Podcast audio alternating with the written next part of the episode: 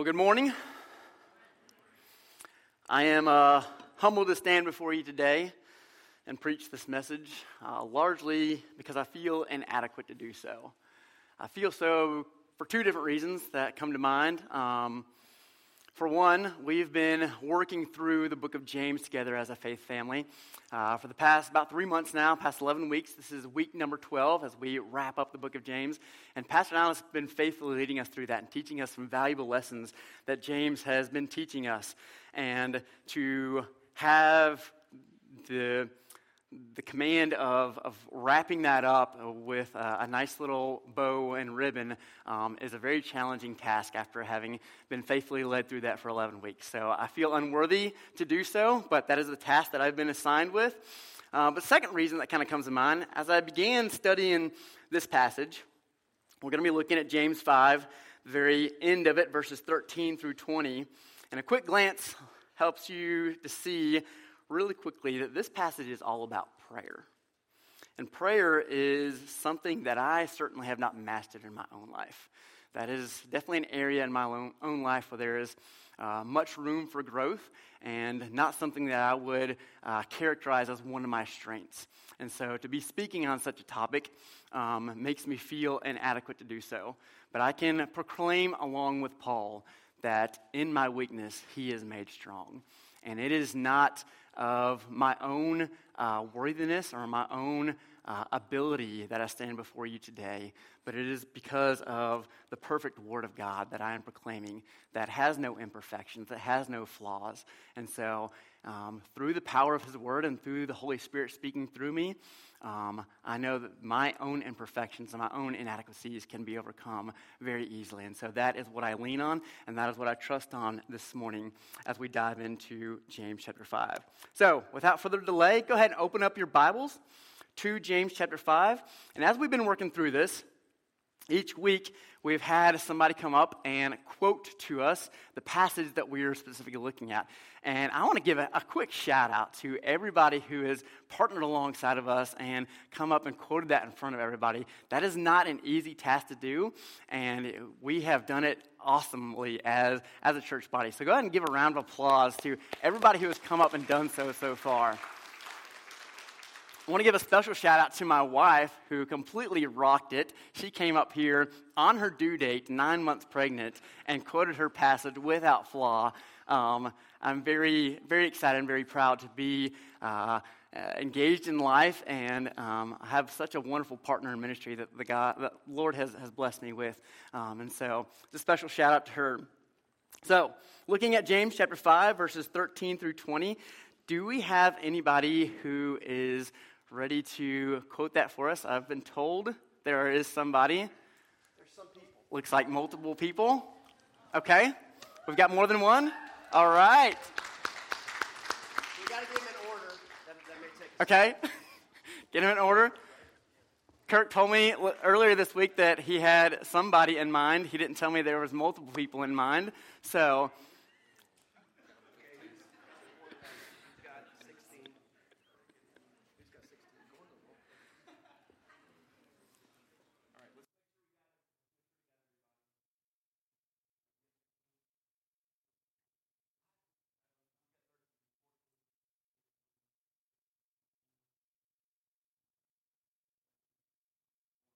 I'm going to have to fill in the blank.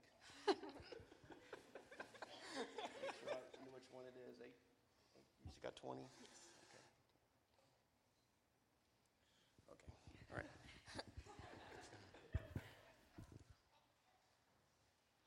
All right. Uh, so verse 13 is, is anyone among you suffering, he should pray. Is anyone cheerful? He should sing praises. Is anyone among you sick? Let them call the elders of the church to pray over them and anoint them with oil in the name of the Lord. James 5:14. the prayer of faith will save the sick person, and the Lord will raise him up. If he has committed sins, he will be forgiven. Verse 15. Verse 16 Therefore, commit, confess your sins to one another and pray for one another so that you may be healed. The prayer of a righteous person is very powerful in its effect. Verse 17 says, "Uh, For Elijah was a man with a nature like ours, but he prayed earnestly that it would not rain on the land, and for three years and six months it did not rain. Again, he prayed, and the heavens opened, and rain fell upon the earth, and the um, earth produced its crops. Uh, whosoever um, brings a brother back, I'm messing this one up, sorry. Um, my brothers and sisters, if one of you should wander from the faith and someone should bring them back, remember this. Let him know that he who turns a sinner from the error of his way will save a soul from death and cover a multitude of sins. All right, give it up for our students. Awesome job.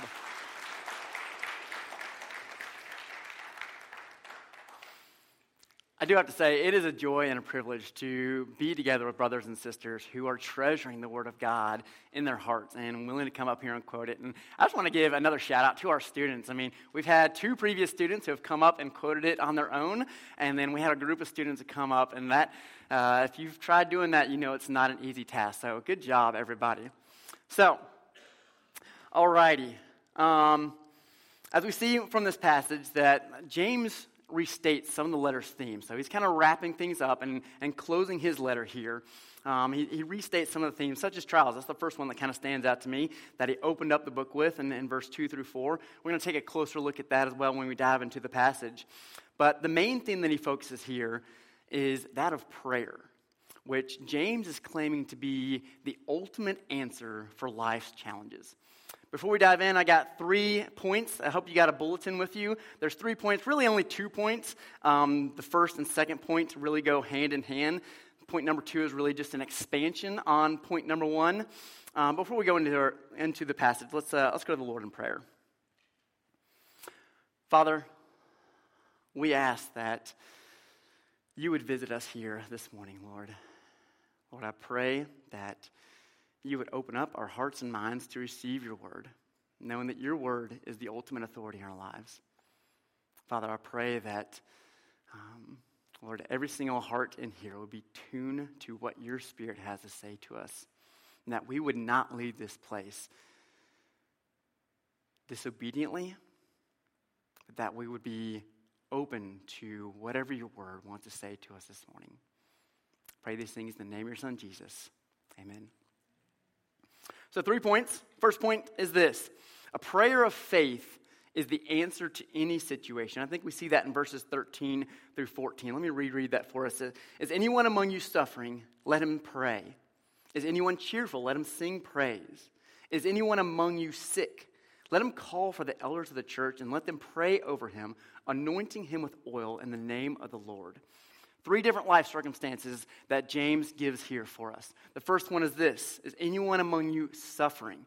And the life circumstance I think he's talking about there is, is a life circumstance of trouble.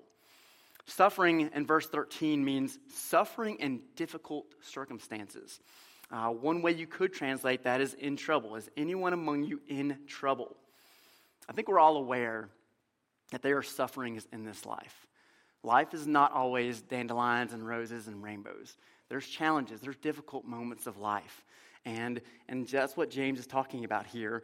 Um, we all face them. Every single person in this room has faced challenges and will face challenges in the future. It reminds me of how James began this letter. If you flip back just a page to James chapter 1 and verse 2 through 4, he talks about something very similar. He says, Count it all joy, my brothers, when you meet trials of various kinds. For you know that the testing of your faith produces steadfastness. And let steadfastness have its full effect, that you may be perfect and complete, lacking in nothing. James says, Count it all joy when you come across these sufferings, these trials, these troubles. Some of us may be thinking, if God is good, why does He even allow those things in the first place? Why does He allow trials? Why does He allow troubles? Why does He allow sufferings in our life? We came back from, uh, from camp about two weeks ago, and the speaker there, a guy named Recab, was talking on a similar topic. He wasn't talking from this passage, he was talking about God, and he put it this way, and I love the way that he puts it. He says, God allows us to experience limitations so that we will turn to the one who has no limitations. We all have shortcomings, we all have weaknesses, and that is intentional by God. He made us as dependent beings so that we would lean on Him when those sufferings, when those trials, when those challenges come in our life. Because He wants us to realize that He is the only one without those imperfections, without those limitations. He made us so that we would come to him, him, that we would draw to Him, that we would turn our face to Him. And that's exactly what James is talking about here. Are you suffering? Let Him pray. Fix your gaze, fix your eyes upon Christ, the one who has no limitations, who has no sufferings, who can fill in for you in those moments. But he doesn't just talk about trouble. That's not the only life circumstance that we encounter. We also come across the other, the opposite end of the spectrum happiness, joy, cheer. So he says, what, what do we do when we have cheerful moments? I mean, I think all of us are aware that life a lot of times resembles a roller coaster. There's high points, there's low points. He's just addressed the low point with suffering. Now he's talking about the other end of the spectrum, the high points. What are we do doing then? Well, we sing a, a prayer of praise and thanksgiving. And if you look at the Psalms, you see it littered with uh, all kinds of songs of prayer and praise and thanksgiving uh, that is being offered up to the Lord when He uh, gives us victory over certain areas of our lives. And that's what James is instructing us to do here as well. There's also a third category of life that James addresses here, and that is of sickness. We see that in verse 14. Let's look at verse 14 together. Is anyone among you sick? Let him call for the elders of the church and let them pray over him, anointing him with oil in the name of the Lord. That phrase, anointing with oil, is interesting, and I want to highlight that. It is, I believe it's, it's symbolic, representing the healing power of the Holy Spirit to come upon the sick person. And I gave you a couple passage references there in your bulletin that uh, you can look at. Um, it's rooted all the way back in Exodus 28, verse 41. Uh, but then we, we see several examples of that uh, kind of throughout the Old Testament. We actually opened up our service by looking at an example of the anointing of oil um, in the Psalms passage. But we see, when we get to the New Testament, we see oil used in significant ways as well. And Mark 6:13 is the one that I want to uh, look at a little closer together as, as we better understand what, what James is talking about here.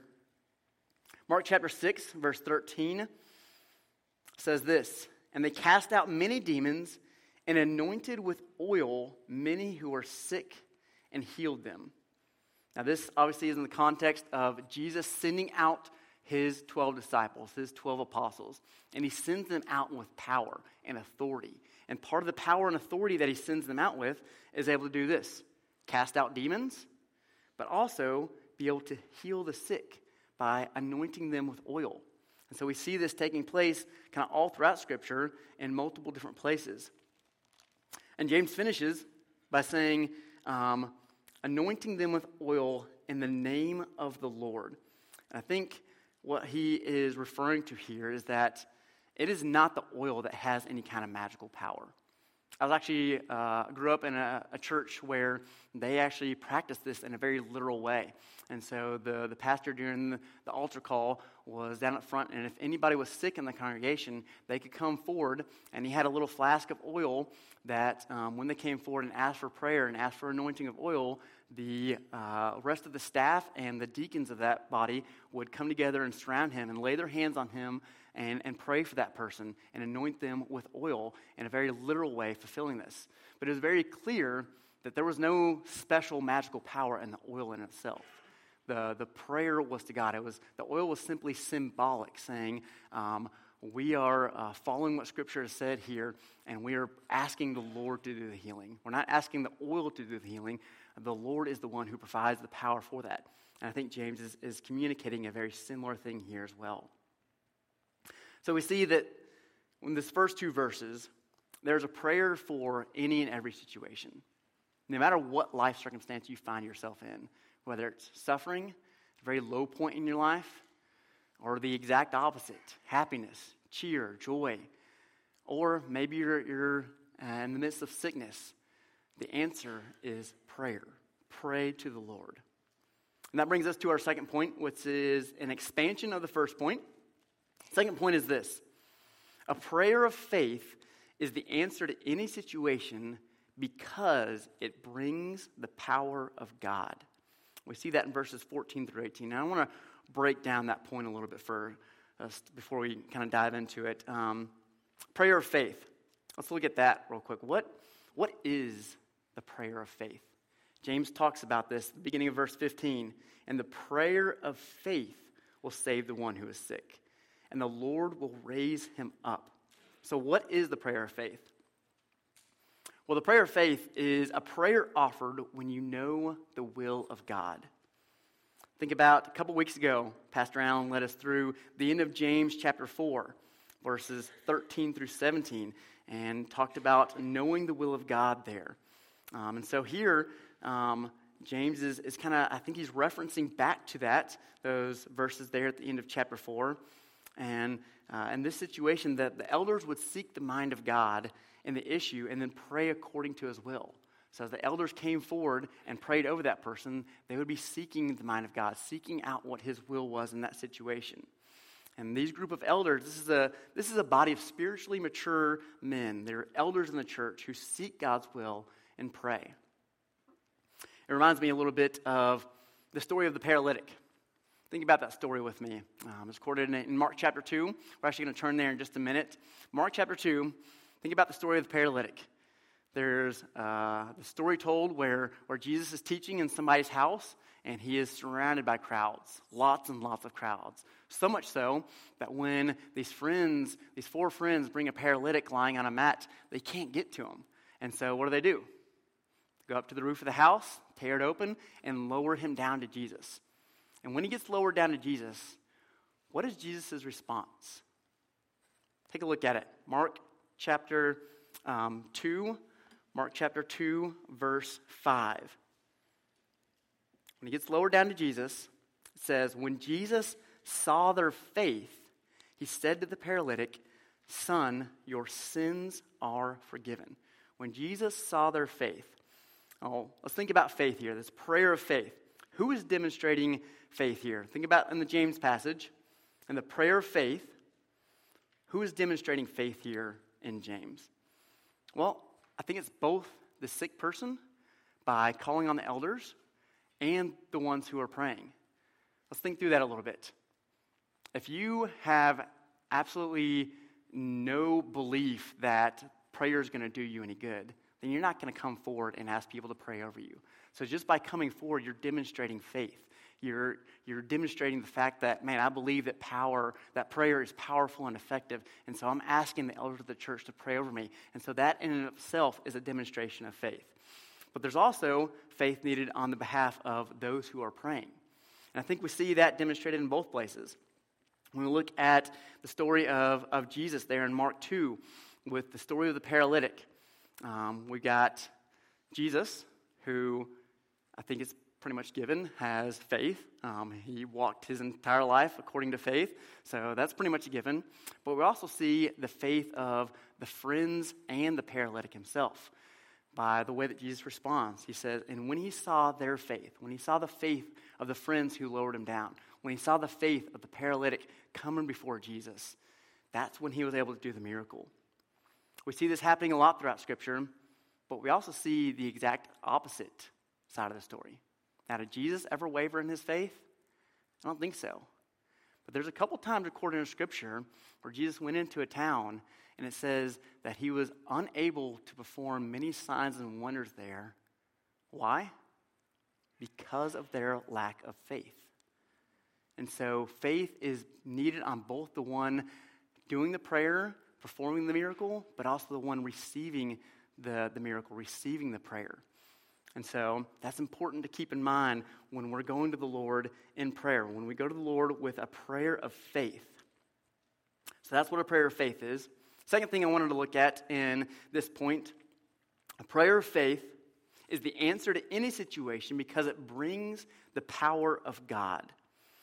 What does it mean by this power of God? Well, I think the power here is to heal the sickness caused by original sin. Healing from what? I think it's I think James here is referring to both uh, physical and spiritual healing. Both physical and spir- spiritual healing are being referred to here. Let's, let's look at the verses. Verse 14 through 16. The, the context is really important for understanding this. It appears that, that some are sick because of the sins that they have committed. We see this in verse 15. The end of verse 15 it says, And if he has committed sins, he will be forgiven. The Greek translation of that last part of verse 15 um, literally translate this way. It says, if he has been constantly sinning. James, uh, seems, is, is describing at least one believer who is sick because he is being disciplined by God. And I think we see biblical examples of this, and we'll get to that in just a minute. Um, but that kind of leads to the second point that we see in verse, verse 16. Uh, that person then confesses their sin. So um, they are, are sick, um, maybe because of, because of original sin, but also maybe because of personal sin, and they confess their sin.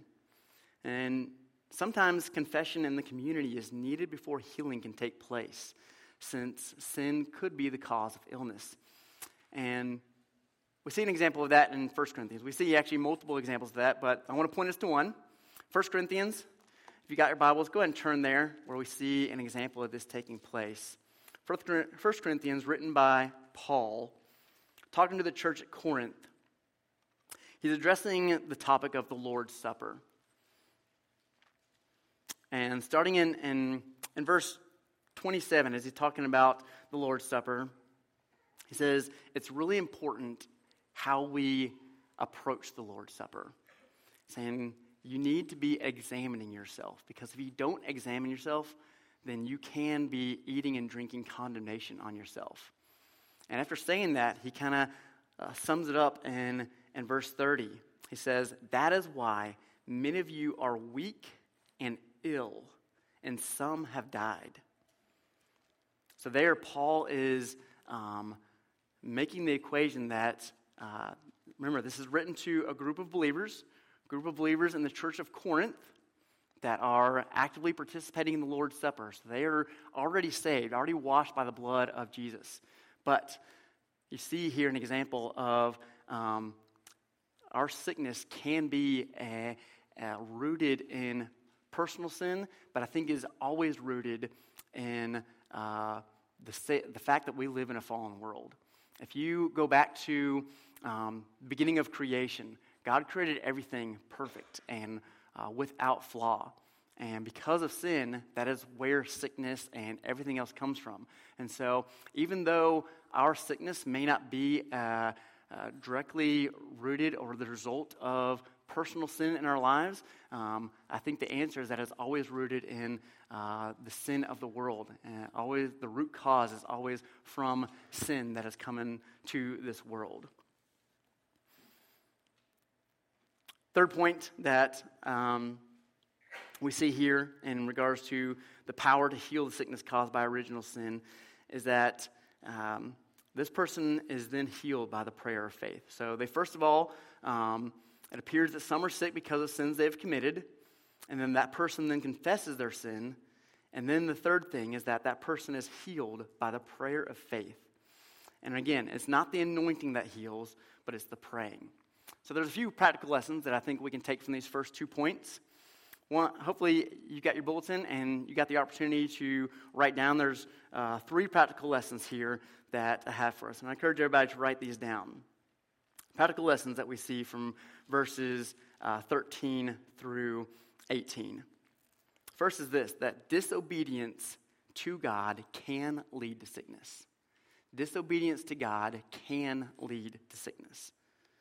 Not necessarily always, but can. I think Paul makes that clear in the 1 Corinthians 11 passage.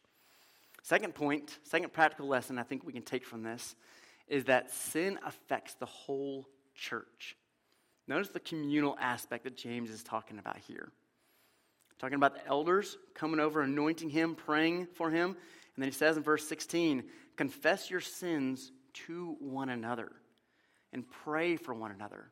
There's a communal aspect going on here that this sin has not only affected that particular individual, but it's also affected the entire church. So sin affects the whole church. And the third practical lesson that I think we can pull from this is that there is healing, both physical and spiritual healing, when sin is dealt with. There is healing that comes when we deal with our sin. So I ask you, when is the last time that you confessed your sin to one another? When is the last time that you went to a dear, beloved brother or sister in Christ and confessed your sin to them? I think that's a practice that we unfortunately do not practice near often as we should. So, my question is Are you praying in faith? James talks a lot about here the, this prayer of faith. And a prayer of faith brings the power of God. And we see that Elijah in verses 17 through 18 is a perfect example of that. It's almost as if James works through this. Verse 16 he says, Therefore, confess your sins to one another and pray for one another that you may be healed. The prayer of a righteous person has great power as it is working. And then he's like, All right, hold on. Let me, let me give you an example of this. Think about this dude named Elijah. Elijah, he was a guy just like you and me. He had a nature just like ours. And he prayed fervently. He prayed this prayer of faith fervently that it might not rain. And what happened? For three years and six months, it did not rain. And then at the end of three years and six months, all of a sudden it started raining again. Why did that happen? Well, James tells us. And then he prayed again, and heaven gave rain, and the earth bore its fruit. James is equating the fact that it stopped raining and the fact that it started raining were rooted in the prayers of Elijah, saying this is an excellent example for us of a righteous person uh, demonstrating great power as they are praying. And that leads us to our third point. And I want to finish by kind of reflecting on these last two verses and kind of working through this a little bit slowly because as I was preparing for this message, this is the close of the book of James. This is the letter that he's written, and it's quite different from most other letters that we see in the New Testament. When we look at um, most of the other letters, they typically have two things in their ending. They have a, a, type of like almost like a shout out to different friends. Think of think of Paul. Paul's a great example of this. Almost every letter that he closes, he he's writing to a specific church and he says, "Hey, say hi to Timothy or to Aquila and Priscilla." And he kind of shouts out these different names of saying, "Hey, send my greetings to these people." Um, and we don't see any of that here in James. I think part of the reason is that obviously Paul is writing to a specific church. So he's writing to the church in Corinth, or the church that meets in Ephesus, um, whereas that is different from the nature of James. James, if you remember to the very beginning, he's writing to uh, the 12 tribes dispersed in the area. And so he is writing to a group of churches in several different areas. So that's one reason that um, we don't see that. But we also see in most of the other letter, letters written in the New Testament a type of benediction where Paul would say something similar to, Now the, may the grace of the Lord Jesus Christ be with you all uh, to the ends of the earth. Amen. And again, we don't see that here in James, but we see something quite different. In the last two verses, when I first began starting to prepare for this message, um, on initial reading, it seems like these two verses are completely disconnected from what he has just talked about. He's been talking about prayer very clearly in verses 13 through 18. And you notice that prayer is not mentioned at all in verse 19 and 20. But even though prayer is not specifically mentioned in these verses, I think it's very clear that the implication is there. And upon further study and, and kind of digging in a little deeper, we see that verses 19 through 20 is an extension of what he's talking about and very connected to this topic of prayer. And so let's just kind of work through these last two verses together and pause to think about some of the things that James is saying here and the last words that he uses to close out his letter. He says, My brothers, if anyone among you wanders from the truth and someone brings him back, let him know that whoever brings back a sinner from his wandering will save his soul from death and will cover a multitude of sins my brothers. Pause there and think about that just for a minute. It's easy for us to quickly run over in our reading uh, phrases like this that seem insignificant, that don't seem to give any meaning to what is being talked about here. But I think there's a lot of significance behind James saying, My brothers. When we think about that for a minute, remember he's writing to the 12 tribes in the dispersion. He's writing to a bunch of different groups of churches. And he's saying that, man, you are our brothers in Christ. Notice the significance of that. Saying, doesn't matter what walk of life you come from. Doesn't matter if you got a Gentile background or Jewish background. Doesn't matter if you speak Greek or Hebrew or Aramaic or something else. You are all united under the blood of Christ. And I think that's an important word for us this morning. That it doesn't matter what our background is, it doesn't matter what our socioeconomic status is, doesn't matter what our skin color is or what kind of job we have. We are united under the blood of Jesus Christ. And we are to view each other in that light as brothers and sisters in Christ. And the same is true around the world.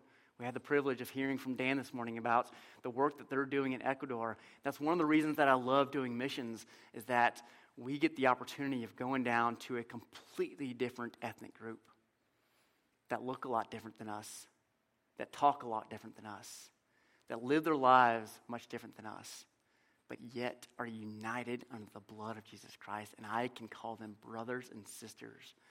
That is a beautiful and wonderful thing. But we also see something else that I think is really significant about this use of my brothers. And this is actually the eighth time that James has used this specific phrase in Greek throughout James. And I actually went back and kind of marked them because I was curious as I kind of stumbled upon this in my studies. But the first one there is in verse 2 of chapter 1, and then you see multiple others as you work through the book of James. And this is the very last one, the eighth one. Eighth time that James uses this specific phrase. And interestingly enough, Paul uses the phrase, my brothers, the Greek phrase, my brothers, eight times in all 13 of his letters as well. And I highlight that for several different reasons, but the main reason being um, a lot of people try to, to kind of drive a wedge between the teachings of Paul and the teachings of James. And Pastor Allen has addressed this multiple times as we've kind of worked through the book of James together. Uh, but a lot of people would say that, that, James, that Paul is, te- is preaching a gospel of, of salvation through faith in Christ alone, whereas James is preaching a completely different gospel. And he's saying, no, we are, we are saved by our works. And as Pastor Allen has, has mentioned um, a bunch of times, uh, that is definitely not true. We see over and over again, as you look a little bit deeper, that they are not preaching two different gospels. They're not preaching two different means of salvation.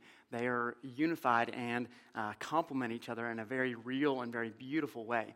And I think this is just one simple way that we see that through the power of the Holy Spirit, uh, this unifying aspect between the teachings of Paul and the teachings of James. They are both preaching and teaching the exact same thing. And this is one example of how we see that being true. But he goes on, says, My brothers, if anyone among you wanders from the truth. I want to look at that phrase, wanders from the truth, real quickly. Remember that these are brothers among you. So these are fellow believers in Christ. I think when, when I think of somebody who has wandered from the truth, uh, I think I'm too quick to um, jump to the conclusion that, as, as Paul says, um, they departed from us because they were never amongst us. That uh, they've, they've wandered from the truth. They've left the gospel because they weren't true believers in the first place. And I think James is, is warning us against ha- jumping to that conclusion of, of having that attitude. He's saying, guard against the immediate conclusion that when someone strays from the gospel, strays from the truth, that they are not believers. Guard yourself against that. How they respond to the truth when someone brings them back, I think that is a better determining factor as to whether they're a genuine believer or not. And so when we think about wandering from the truth, This wandering can be um, two different ways in both belief and in behavior. Belief, think of um, the different ways in which we can wander astray from the gospel in our belief. There are all kinds of philosophies and ideologies out there that are contrary to what the Word of God teaches. And uh, James is, is warning us against um, uh, wandering from the truth in that way, but also in our behavior. And I think we see an example of this in Galatians chapter 2, verse 14. Turn there with me. Galatians 2, 14. Paul gives us an example of, of somebody wandering from the truth. And again, he's talking about a believer here. He's actually talking about Peter himself. Galatians 2:14 But when I saw that their conduct was not in step with the truth of the gospel, I said to Cephas before them all, if you though a Jew live like a Gentile and not like a Jew, how can you force the Gentiles to live like Jews? So Paul here is calling out Peter, very clearly a believer in the gospel, who, by their behavior, by their conduct, have wandered from the truth. Then James goes on and says, My brothers, if anyone among you wanders from the truth and someone brings him back, I want to reflect on that phrase someone brings him back. This person has wandered away from the truth. Notice that it's really ambiguous, this language that James chooses to use. Someone. Who is this someone? I think it's ambiguous for a specific reason. I think he's saying if you know somebody in your life who has wandered from the truth, I hope that that someone is you who goes to that person in love and speaks the truth to him in order to bring him back to the truth of the gospel, the truth of God's word. And that's the beautiful thing about this is that God uses people to keep his children near. Is God able to bring those people back on his own? Yes. Just the way that God is able to save people without us. But he chooses to use us to bring people to salvation. And not only just to bring people to salvation, he chooses to use us to help bring people back to the truth when they have wandered from it. What a beautiful privilege that God has allowed us to be a part of. It makes me think of the parable of the lost sheep. Think about that parable that Jesus shares with us. It talks about a shepherd who has 100 sheep, gets back to the sheep pen, and he starts counting them. And he gets up to 99 and realizes that one has wandered away. One has wandered from the truth. And what does he do? He leaves the 99 in a place that is safe for them and goes out and searches after that one who has wandered away and brings them back. And we are called to do the exact same thing that Jesus is sharing there in that parable parable of the lost sheep. Many of us think about that in regards to somebody who is not saved. But I think even though that may be an accurate way of thinking about that, I think we can also apply that to believers who have wandered from the truth. Why do I say that? Well, because of, of what James is talking about here in the context. Verse 20 says, Let him know that whoever brings back a sinner from his wandering will save his soul from death and will cover a multitude of sins. Think about the end of um, that parable. Jesus talks about um, uh, whoever uh, saves a, a sinner is Let's take a look at it. Um, uh, Luke chapter 15, I believe, is where it's at. Luke chapter 15. Refresh our memory on it. Refresh my memory on it. Parable of the lost sheep. Jesus ends that parable in verse 7. It says, Just so, I tell you, there will be more joy in heaven over one sinner who repents than over 99 righteous persons who need no repentance. They're talking about the parable of the lost sheep, the 99 who have stayed, the sinner who repents. I think James is intentionally using a similar language here.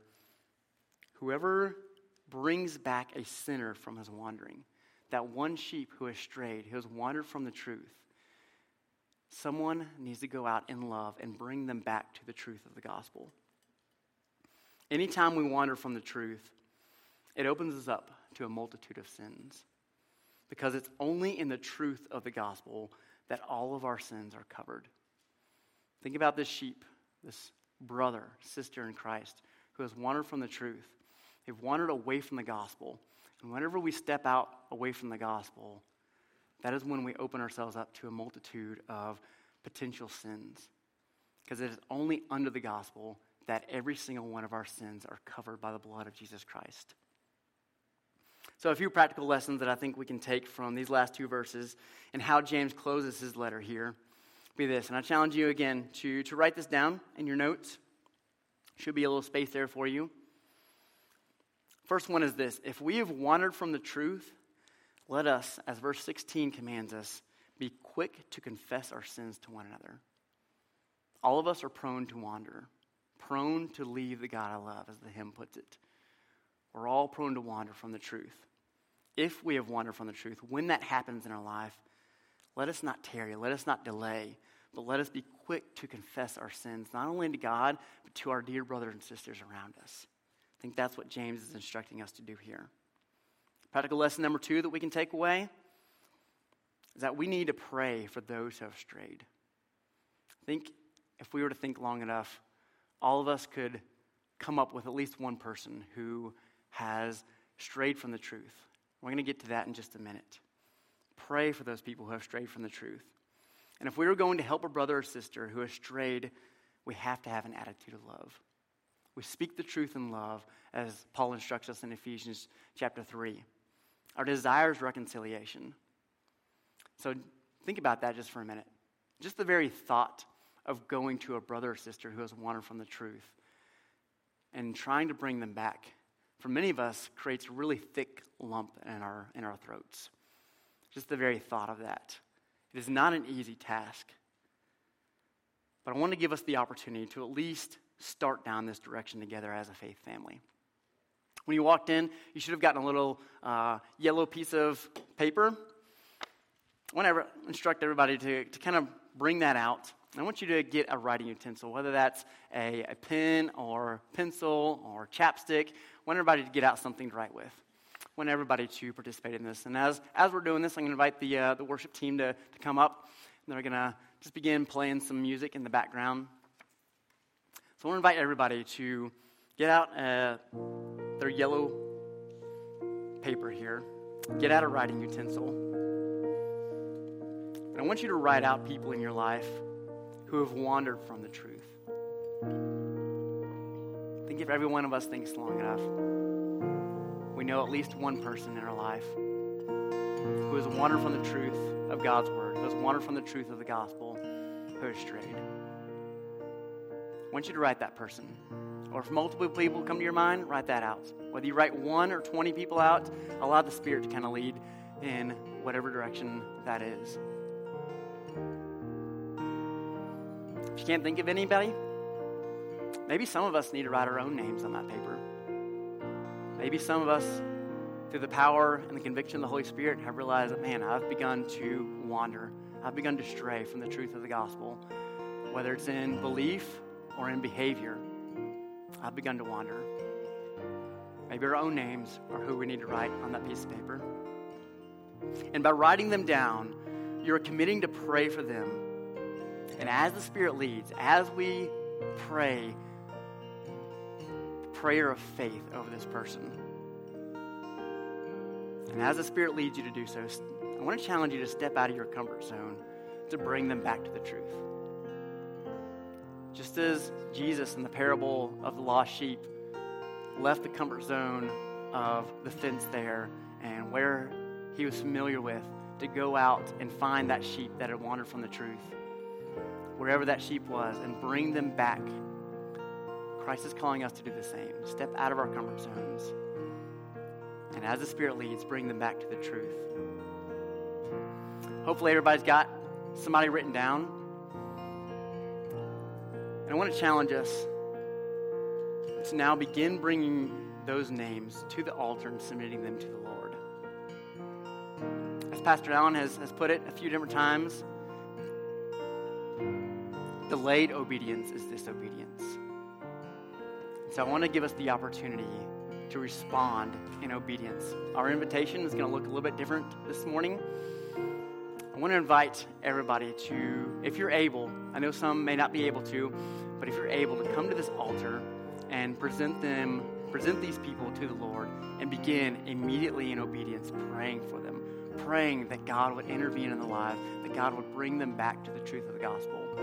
I want to challenge our men to lead in this way. Scripture, scripture is very clear that um, the men are called to be leading their families. And so if you have your family here with you, I challenge you to bring your family to the altar.